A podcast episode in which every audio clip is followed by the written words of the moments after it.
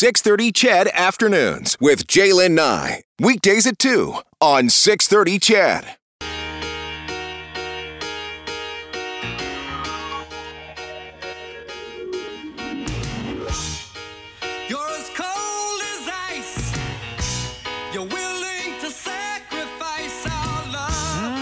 Is it going to be cold as ice this winter? We have been really lucky, haven't we? We've had a stunning autumn so far this year, right across the province. But some long-range forecasting is saying, brace yourself. Yeah, La Niña weather pattern is forming in the Pacific Ocean, and it's expected to bring wet weather to Canada's west coast this winter. And they're saying that a polar vortex could be pushed from the North Pole to the prairies. Do you remember this thing? Do you remember this? Gather ye rosebuds while ye may. That most dreaded of all meteorological phenomenon, the Siberian high. Crunching down like the car of Juggernaut. Yes, the Siberian high. So we could be seeing one of them this summer. So some forecasters are saying that Western Canada can expect to have the coldest winter since 2013-2014, while the rest of the country is looking to be pretty good. So what is La Niña's and what can we really expect? Let's find out with David Phillips, the senior climatologist at Environment Canada. David, welcome back to the show. Well, thank you for allowing me to join you. I always enjoy these moments that we can chat about our favorite topic of conversation, the weather. Oh, awesome. David, I want to talk to you about some the weather forecasting that's been going on for this winter, and specifically the impact of La Niña, and I'm hoping that you'll be able to explain to us to start this. Like, we're hearing that La Niña is going to impact our winter weather quite a bit this coming months. So what is La Niña, and what does it differ from El Niño, which we've heard about lots? Yes, and you know, La Niña, El Niño, these are Spanish words for boy child and girl child. The La Niña is girl child. It's the opposite of El Niño. The La Niña is colder water, and it's thousands of kilometers away from Alberta in the tropical Pacific. And it's far way away, but it still has a strong influence on the winter weather in Canada, in North America. And the La Niña refers to colder waters, and you always look at where those waters are. Is it like a little bit of a cold water? Is it like a huge tub of cold water? And then also you look at how cold the water is. If it's just a little guy, well, it may be more of a neutral situation, but if it's a degree or more colder than normal, then, hey, it usually has a significant influence on our winters. And for people like myself who are in sort of seasonal forecasting, boy, it really increases your batting average if you've got La Niña or El Niño, El Niño being the warmer water. And usually the effects are opposite. So if you hear La Niña, usually the effects are drought in some areas, flooding in other areas, cold here, whereas El Niño would be the opposite in that case. But for us here in Canada, it typically La Niña often strikes fear in hearts of people in the West. Oh, it makes for usually good skiing because you have more snow than you normally would get, but also it just brings some bitterly cold temperatures at times. Now, again, it's not something that I would bet the one's pension on or the family farm on. It tends to be, because there's several factors that bring you the weather and the seasons coming. El Niño, La Niña is just one of them. It's an important one, and as they say, it improves usually our skill scores are higher when you've got those brewing. When it's a neutral situation, neither one nor the other, wow, it's like flipping a coin or throwing a dart. It often is that way anyways, but it's just that you have kind of the deck is a little loaded more when you have a La Niña situation. So when I look at Edmonton, for example, at La Niña, I think it's a fairly a convincing arguments that you could make for a colder and a snowier winter. Now, I look back over the last 70, 80 years of La Niñas. And since the 1950s to about the 1990s, there were about 12 12 La Niñas. 10 of them were colder than normal, and 2 were milder than normal. So, Jaylin, what that says is right away it's not a perfect forecast, but, boy, it gives you a much more highly likely to work out to be colder than warmer. And typically also there were, of those 12 years, 12 La Niñas, 10 were snowier and 3 were not, you say. So that really, what that tells me is that I would bet a few loonies on the fact that it would be colder and snowier than normal. But what's sort of interesting, though, Jaylin, is that in the last, say, 20, 30 years, 25 years, those La Niñas have changed. We see in the score, skill scores there are 5 warmer and 5 colder. So it's almost like a toss-up, do you say? So I think there's something else besides La Niña. Either it's changed its character or personality.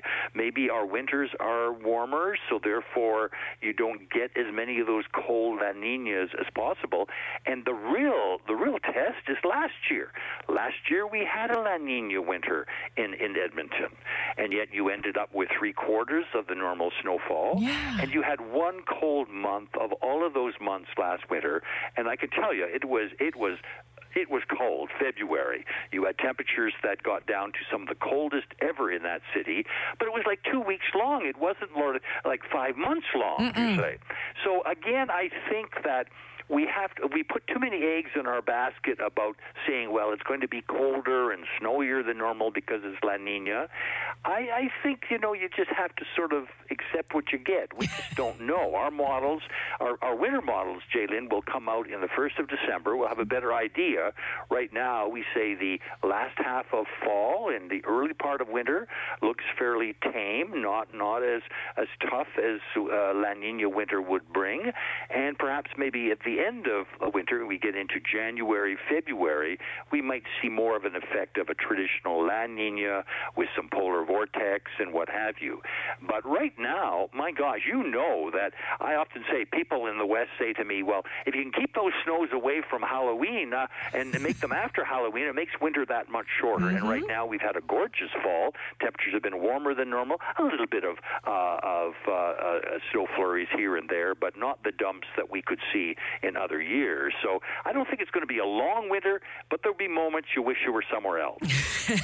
Yeah, thank goodness we're going to be able to start traveling again a little bit more here, though. I'm curious to know if climate change plays a role into any of this. That's a good question. I'm glad you brought it up. I really think it does.